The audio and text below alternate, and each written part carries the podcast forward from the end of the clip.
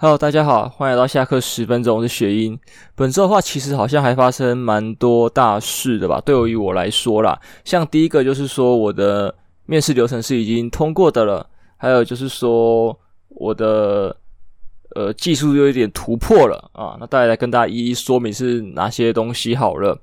那首先呢，先讲这个面试通过的这个流程好了。那在面试通过这个流程。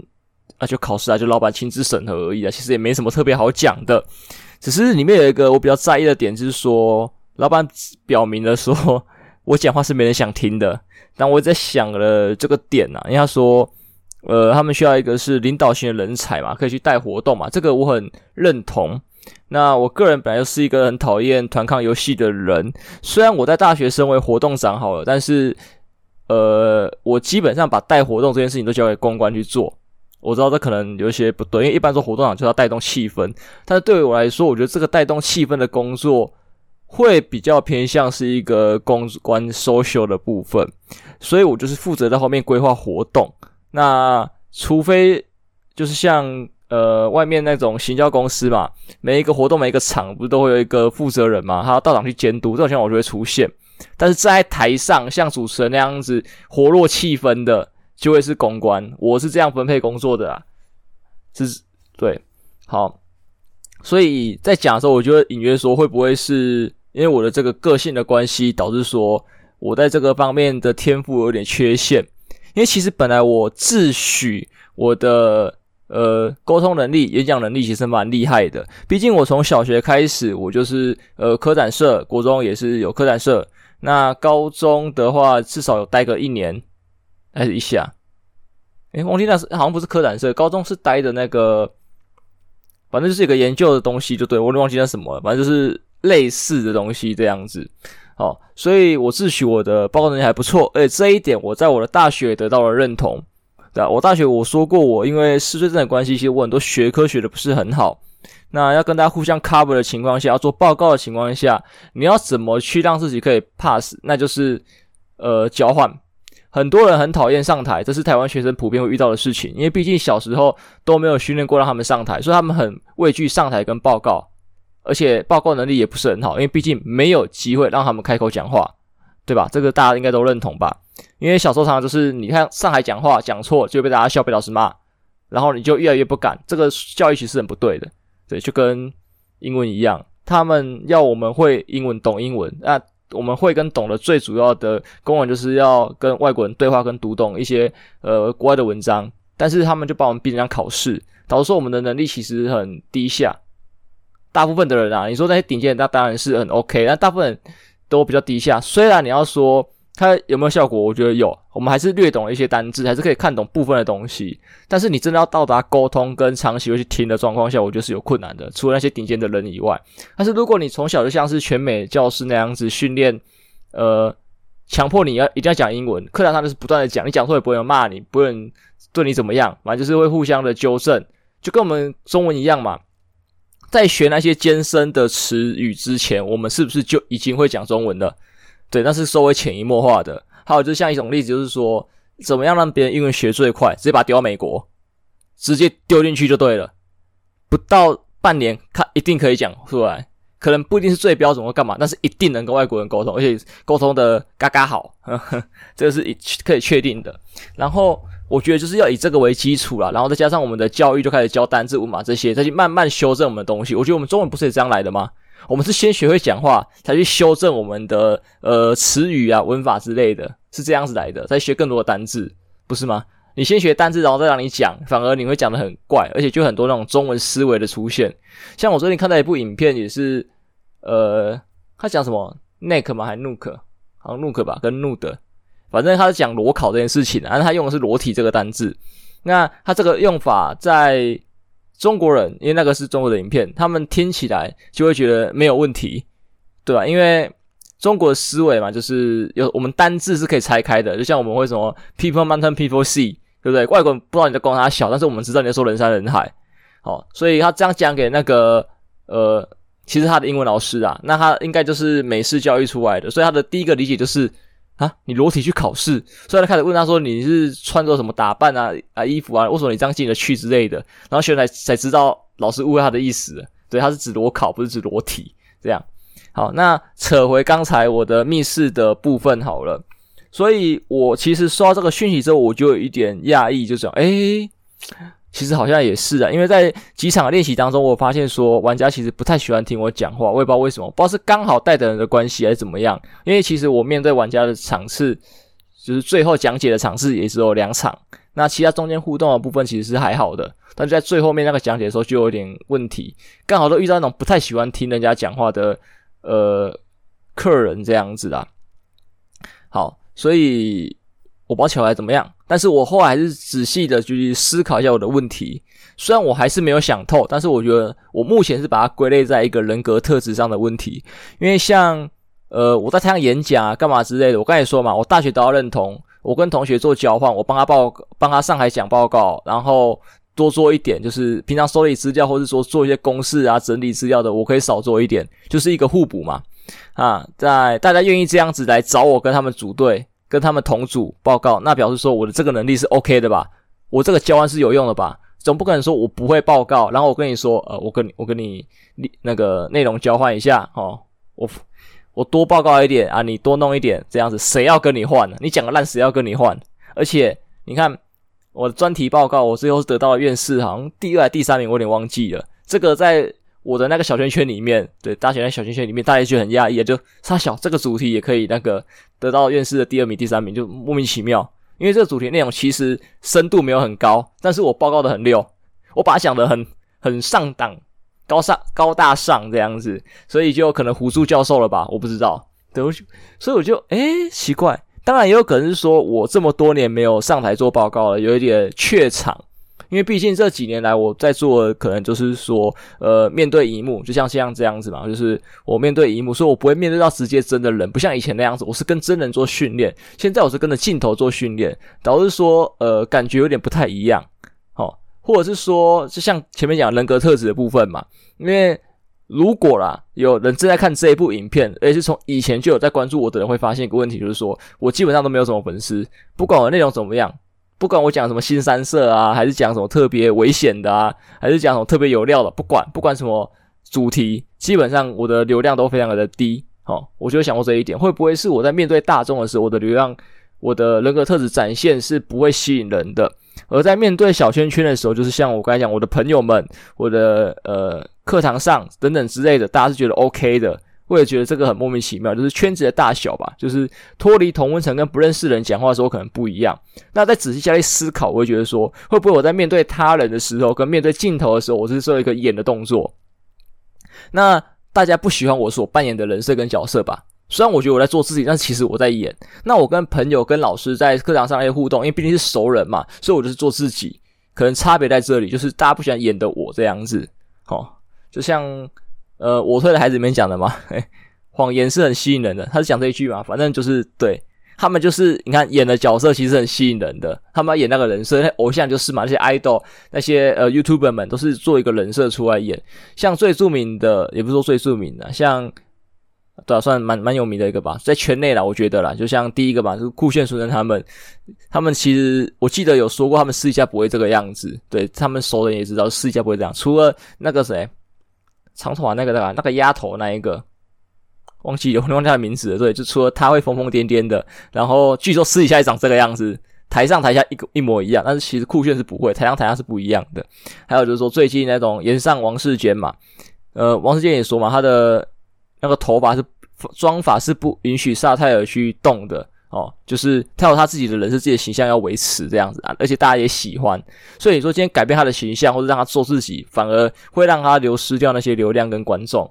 对，这个就需要注意的一个部分。对，那我可能很显然是相反。那我目前可能也有拿捏的不好吧？我一直以为我在做自己，我一直以为我在对，就是做自己。因为说真的，我在做这一集不做这做这个节目的时候，我就有设想到呃各种可能性。像我前面的试播集到后面这里。其实就是积极了，大家应该有发现我越来越敢讲吧？其实从充电几集应该就开始发现了。前面我还讲的可能有小心一点，那可能会有点规划。那到现在呢，我就是自然而然讲，就是主题列出来，就跟朋友聊天一样。你跟朋友聊天，你不会想说，我今天要跟他讲 A 主题，然后 A 主题要讲什么内容，再分什么段落之类，慢慢把它讲完。不会，你所以突然想到，哎，我跟你讲那件事情，哦，对，那个事情就是一个主题，然后就开始延伸后面内容，后面内容什么随机，对，看你们的对谈讲到什么，然后就随机发生这个样子。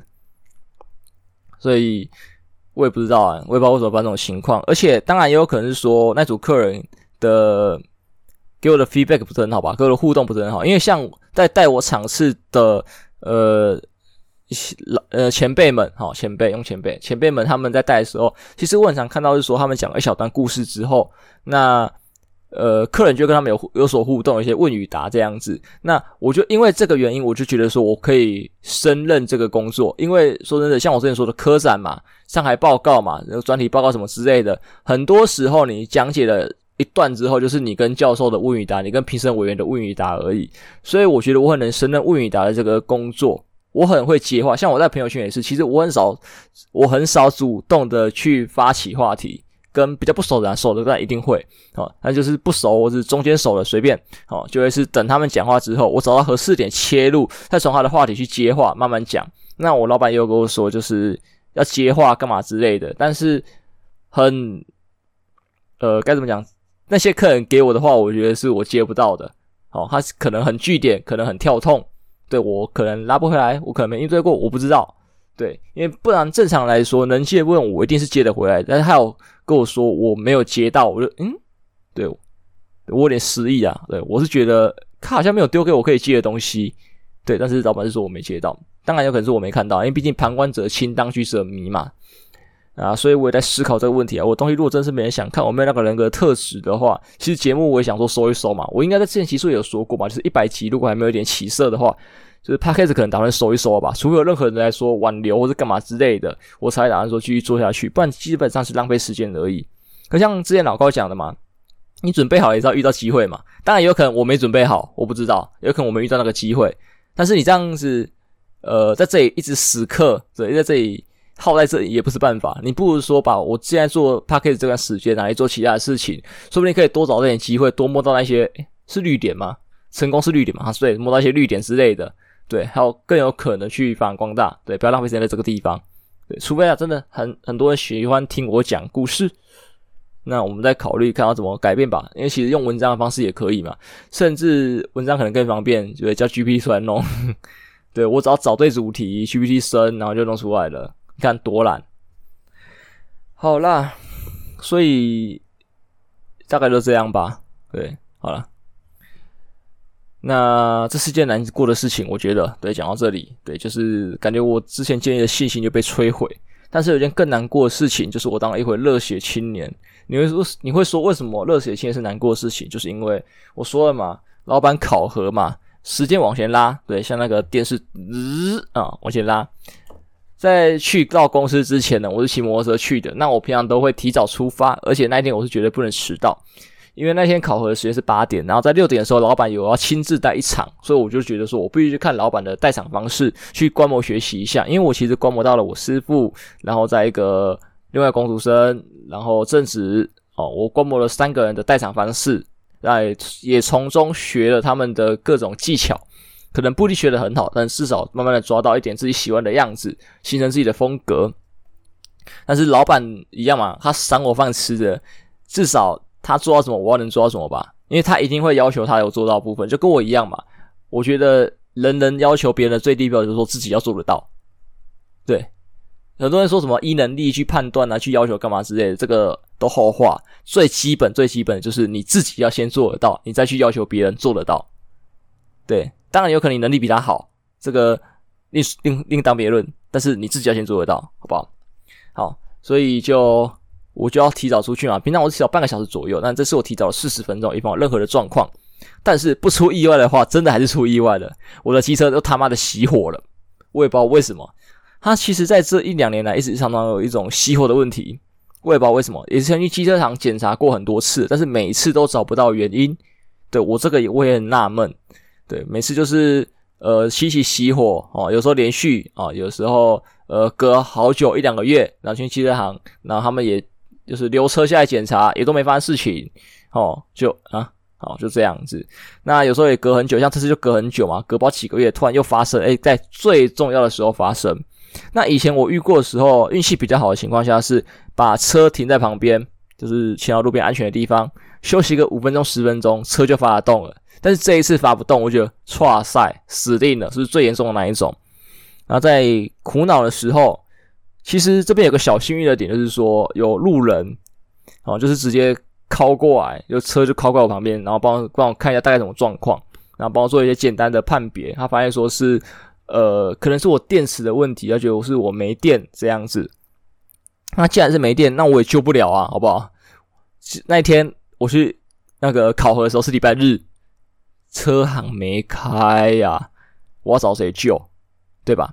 所以最后的决定就是说，把车停在旁边的停车格，然后我自己骑 U-Bike 去公司，然后这台车礼拜一就是今天再处理这个样子。然后很显然的，今天处理过后，发现真的是电池的问题，电池没电了。但是有没有其他原因导致它熄火？因为毕竟熄火状况持续一两年，好、哦，电池没电是现在才发生的，但也有可能它。呃，在这一两年的时候，电池的电量寿命就剩十几二十趴了。那我的车因为比较旧了嘛，低于三十趴就可能出状况，有可能这个原因，有可能，那我不知道。那我希望是，因为这代表说我现在换新电池了嘛，我未来的一两年内是不会再发生这种特别的状况的，我都可以顺顺的度过我的呃机车旅途。对，这样是最好的啦。不然又像这样子在处理这个问题，我觉得这是很赶，你知道吗？就是骑我在路路中间，也没有到很路中间，就是。斑马线那边，因为我的熄火状况很特别，都是呃骑到一半，然后你要刹车等红灯嘛，那你会在很远的地方就开始减速，把油门放掉，然后慢慢滑滑滑滑到那个斑马线前面那个停机车的地方停下来，就是那个滑到一半的时候，那个减速到一定的速度的时候，我突然我发我的车子就熄火，就是这样子，就莫名其妙就熄在那个地方，那我就会在机车停车场熄掉，那我就只能看看旁边的车，看看旁边的车，然后。呃，好，骑到旁边去。对，我觉得是很尴尬的，从车群当中把车骑到旁边去。当然，很幸运的就是说，我没有骑到一半，就真正的大马路中间十字路口熄掉。哇，那真的剉赛。对，如果说一般的小路可能还好，那什么上下班车水马龙的路啊，什么公益路啊、台湾大道什么之类的，哇，干剉赛。我今天不赔个一两条腿出去，哈，说不过去。对，他不会原谅我。对，真的真的危险，而且可能还要让别人受伤。对，这个是很不不乐见的状况啦。好了，所以就是说，大家平常还是要保养车啦，因为像现在也很尴尬嘛。今天去机车行的时候，还有跟我说，就是平常什么好像一万一万五公里的时候，就需要做一个大保养这个样子。那他说我的车已经没有必要保养了，保养反而危险。对，他说理由是这样，就是说，通常这个里程数要做保养嘛。要清积碳干嘛之类的，但是我超过这么多哦，再去清的话，有可能导致说车已经习惯了呃积这么多碳的环境了，然后这么脏的环境了，你把它清的干净之后，太干净反而它出问题，还会漏气之类的。我觉得这说得过去，其实很多呃设备都这样子，就是呃你不清它都没问题，很多摊位的老板或什么都这样吧，对不对？你说你觉得它很脏，但他觉得很顺手，也超好用。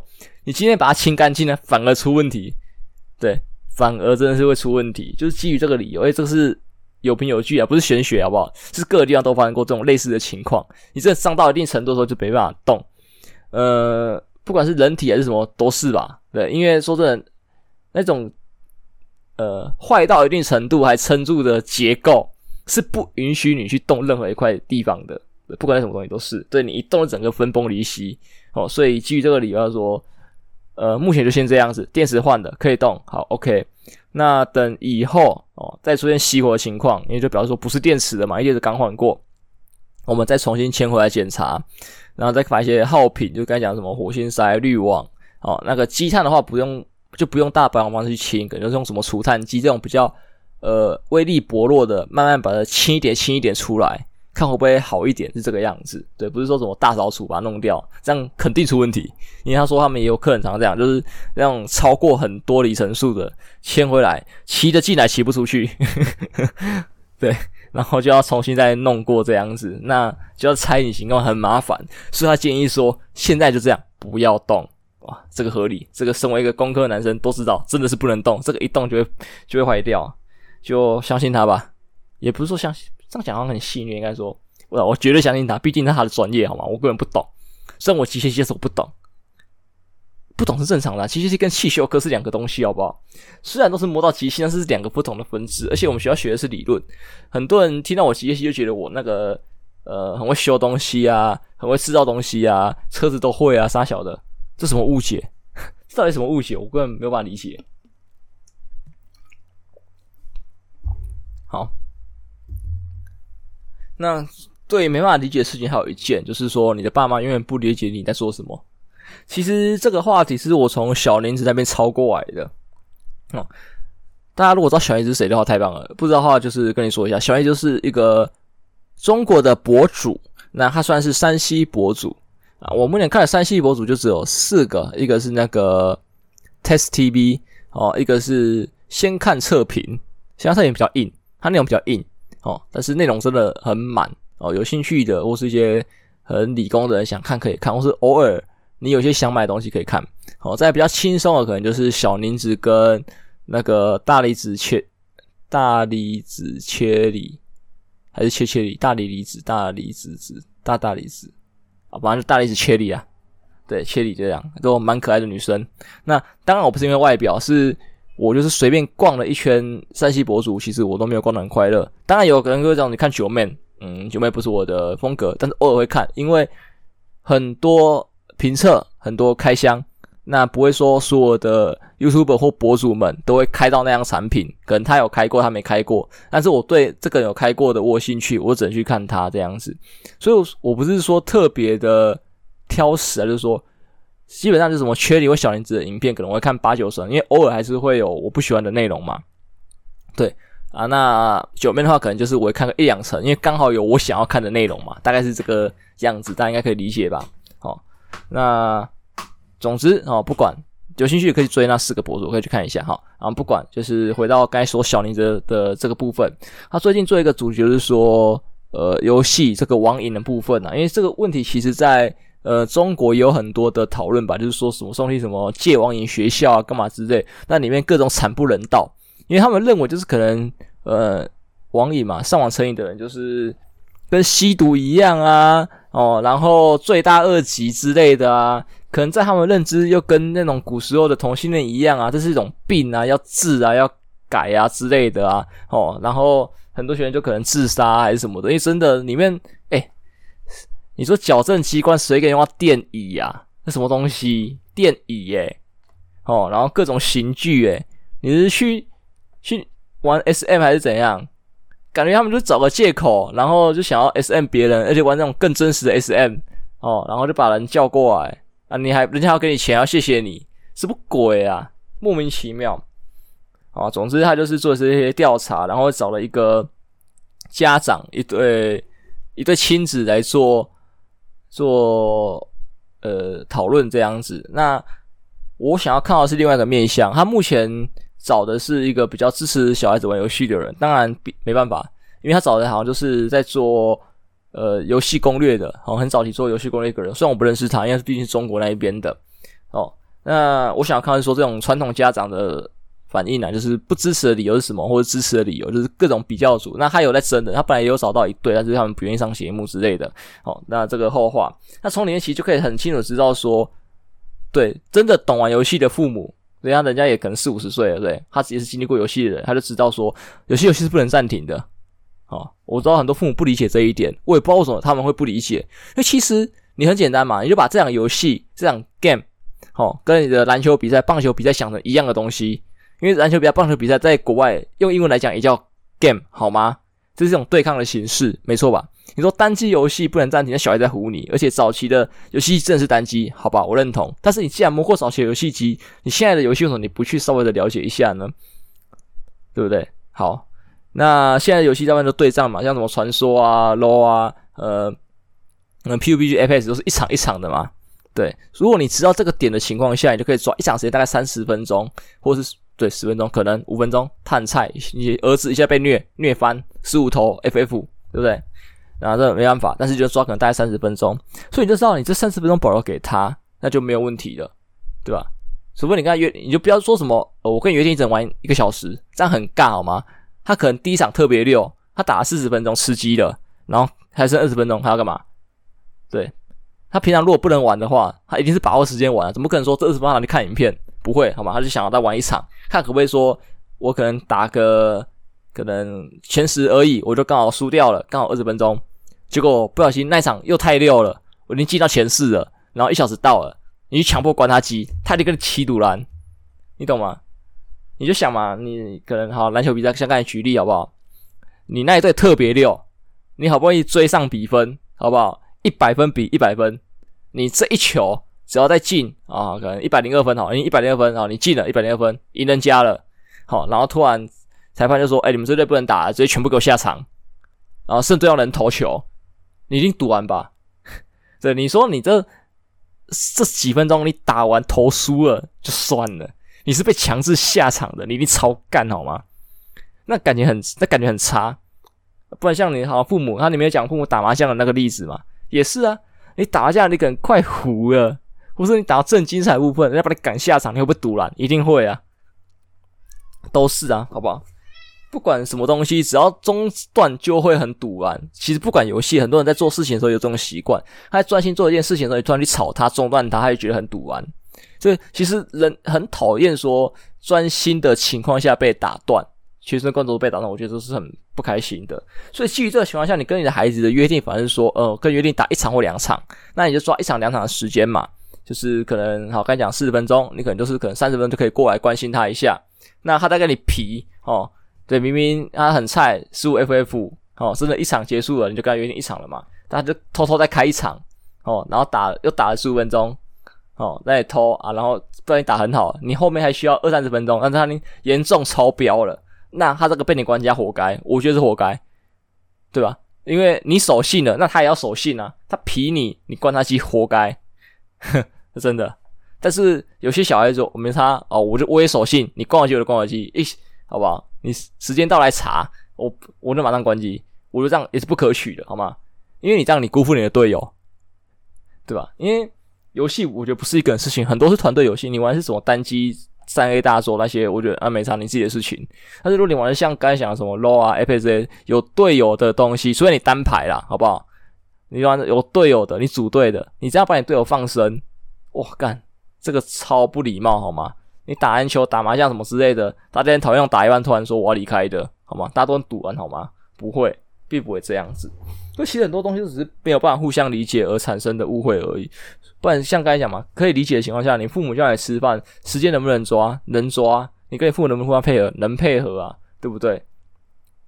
哦，所以就不理解。而且我其实觉得这个理解也没有多难，你就好好看你孩子玩一场，就大概知道东西要抓多少时间，或者说你就每次他玩，在在旁边陪他看嘛。说不定你有兴趣可以跟他一起玩，增加亲子之间的一些感情也好，都好。对啊，真的玩不起来就算了。对，可能你看你的剧，他玩他的游戏，但是你大概知道他在玩什么，知道时间大概抓多久，你以后就比较好跟他约法三章，这不是一个很好的事情吗？哦，对，如果是看 YouTube 的看到我一直在一直在动啊，开始转头，就是我觉得猫在旁边。对，好，不管。好，再回到我们的主题上面啊，就是说。对，理解，我觉得理解是很重要的。其实也不管像游戏，其实很多事情都是这样，很多时候都是不沟通的关系导致的结果。很多人与人的互动是这个样子啊。这个出版不及备载，这个不用特别去跟大家做解释，大家都很清楚的可以了解到这样子。那它里面还探讨一个问题，就是说游戏会让人家变暴力，因为其实很多说什么网瘾少年啊这种东西，他们社会上那些家长最怕的，哦，有个点可能就是杀人犯啊、暴力倾向之类的啊。会吗？你有想过吗？你父母那个年代的东西，对这些大人，如果是大人在听的话，就是你们那年代的东西比我们更黄、更暴力吧？我们现在各种言论审查，各种什么十八禁审查越来越严，哦哦，而且很多东西不能做，呃，有各种要各种政治正确之类的不能做那些事情，比你们那时候好很多吧？你父母那年代十几二十年前，那台湾是无法无天的吧？对啊，各种。超级色情的东西，你看日本也是嘛，很多 AV 的法案啊，什么东西都是后面建立的嘛，很多色情的法案都后面建立的吧？啊，你想，你那时候是你们刚建立法案的年代，表示说法案之前是多么可怕的好吗？更多更可怕的东西一定远超过我们。那你们那时候很多杀人犯嘛，你有成为杀人犯吗？对，就这样问你就好了。你有成为那些心理变态吗？你没有啊，好吗？反而很多是教育的问题，像里面那个，呃，他访问那个家长又说了。他说他要给小小孩玩 GTA，小孩没玩十八，对，就给他玩 GTA 干嘛之类的啊。虽然不符合法规啦，但是这个就对游戏公司可能就是写给写给法规看的。对，我知道没人会遵守。对，看 A 片的时候你也知道，你满十八岁了吗？你一定按是，好不好？但是你几岁就在看的，对不对？你一定是满十八在看嘛？你不会。好，他说他给他的小孩玩什么 GTA 啊这种暴力的东西啊，那里面各种犯法嘛，对不对？但是他说，呃。他在玩什么底特律变人的时候吧，他有一个商店，无人商店还是什么的吧，还是诶是怎样？反正忘了嘛，就是说他要去买东西还是干嘛的。那理论上好像可以直接把店员毙掉，直接抢或之类的，做这种跟 GTA 一样的事情。但他的小孩是要他付钱把商品买下来走人的。对，他的小孩分得清楚什么是对，什么是错。他知道 GTA 那个只是游戏的任务，游戏的一环。但真的遇到状况的时候，是他可以抉择，不是任务的时候，他就要做出他呃对这个社会的社会善良风俗所要应有的认知。对，买东西就是应该付钱这样子。对，这个就是教育的问题，好吗？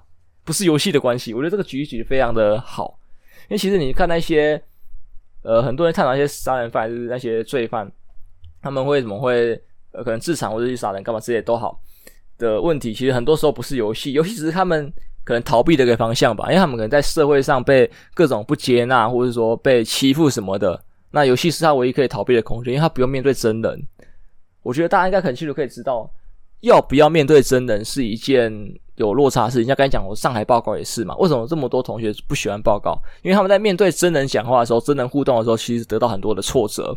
所以那些罪犯或那些呃讲罪犯，我也不尊重，我也不知道，反正就是。对他们非常的，就是那些可能呃有机会成为罪犯的，应该说他们成为罪犯的种子就因此被种下来了，然后后续的一些事件的产生，一连串的机缘机遇之下，就是导致说他有一个想要报复社会的契机，对，想要伤害别人的契机这个样子。对，如果说多拯救他，期待多关心他一点，会不会有不一样的结果？我不知道，但是我希望是有这个结果发生的，好吗？那对，最主要原因根本不是游戏。那你要说游戏有可能有啊，一定有一些特别的心理变态，是参考了各种的游戏或是画作什么之类的哦，然后有一些特别的想法、特别的作品，这个一定有，一定有。但是就是心理疾病嘛，就是病，或者说个人的不正常之类的，所以其实都有原因，对，不会说完全就归咎说一定是游戏。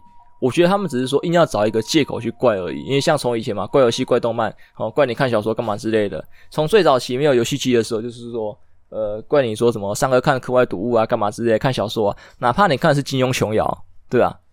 啊，就觉得你呃不务正业，你不好好读书。好，到后来游戏机出现了，就说你爱打游戏，然后你在那个有游戏机的年代，你去看金庸琼瑶，还觉得你在看名著，你是对的。What the fuck？突然就对了。突然就对了，莫名其妙，好不好？为什么？为什么突然就对了？所以在未来更进步的时代，有更新的娱乐的时候，他突然觉得你打游戏是对的，你是乖的，对不对？或者说什么像之前动漫啊什么这些，都是各种理由、各种借口。就是像里面被访谈那个人也讲嘛，就是就很多时候就是他们会找当下最吸引人的东西去当一个你做这些坏事的借口。所以像现在抖音很红嘛，哪一天哦，有了有一个小孩。哦，呃，可能也是做一些错事，然后刚好有在看抖音、玩抖音，就会说哇，这个抖音害的。对，我知道很多人很排斥抖音啊，对，抖音想父母白养，我知道很多这种东西，因为里面东西真的太白痴了，好吗？其实也不得不说，抖音其实就是一种毒慢性毒药吧。其实很多社交软体也都是这个概念嘛，因为他们要靠什么赚钱？就靠吸引你赚钱嘛，所以各种演算法，各种投毒给你。好那你这赌则越陷越深，像最近有那个抖音创办人在 TED 的演讲，我没有看整部，但是我看了一些别人摘录的重点，对，他就有讲到他们演算法的算法，就是大家可以去了解一下他们演算法怎么算的。所以其实你很难跳脱同温层，然后你这个赌则被越喂越重，越吃越重这样子，所以你就很难脱，除非你。是一个深知演算法的人，是一个理性的人，你知道你要怎么去养你的账号，或者说你可能多开不同的账号，去看各种不同面向的东西，你才有可能跳出这个舒适圈，然后才可能离开这个赌多一点啊。当然还有一个理由就是说，呃，现在大家生活很忙碌，所以像抖音这种短影音的东西，像像 IG 吧，YouTube 其实都来做，就知道他们这个东西很吸引人。你可能上班通勤，或是说你去啊办公室，你去上个厕所，这个走这个路去抽烟这个路程，抖音滑个两下，划看个两部，开开心心，总换心情，你 OK。对，但是你久而久之，就会可能像刚才讲，越吃越重。就比如说你下班回家之后，你本来可能还会去看个电影、看个剧、看个书，但是这东西毕竟比较伤脑啊，比较耗脑力，比较耗体力。那你划个抖音，呃，就是啊哈哈哈笑一笑就过了。但是你这一过，时间一看，干什么一小时不见了？对，就是这样子莫名其妙发生。啊，如果你知道你没办法克制自己的话，其实很多软体都有那个时间锁，抖音自己也有。对，大家可以设这个时间锁，强迫自己。那这个密码你最好不要知道，所以你就是把手机给别人，密码随他设，或者说像我一样，我设的时候我是把手机反过去，然后乱按，对，所以到现在我都还没解开我的抖音的密码锁，因为我根本不知道我当初按的什么，对，然后你知道吧，打我软体要解开就很麻烦，对，就是你要各种身份认证干嘛之类的，但是台湾的身份认证就很奇怪，毕竟嘛，我们毕竟是两个不同国家的人，哦，用目前情况上来试。对他们认知来说是同一个国家，但是同一个国家为什么我们的身份认证这么麻烦？对，就是对，嗯，对，这不是区别对待了吗？哎，好啊，这个政治议题就给别人讲吧。总之就是这个样子，是个很有趣的现象，我觉得啦。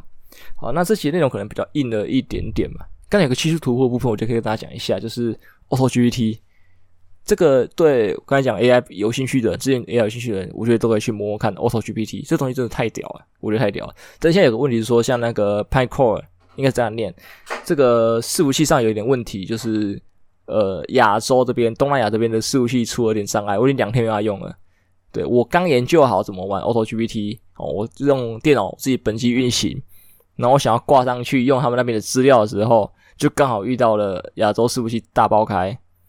目前我等了两天，没有得到修复，所有东南亚的人全部爆开，不能用，而且我也不能去跳，跳去什么北美干嘛之类的，我跳不过去，他直接拉给我是东南亚，所以就尴尬。我要么本机运行，要么就是在等这样子。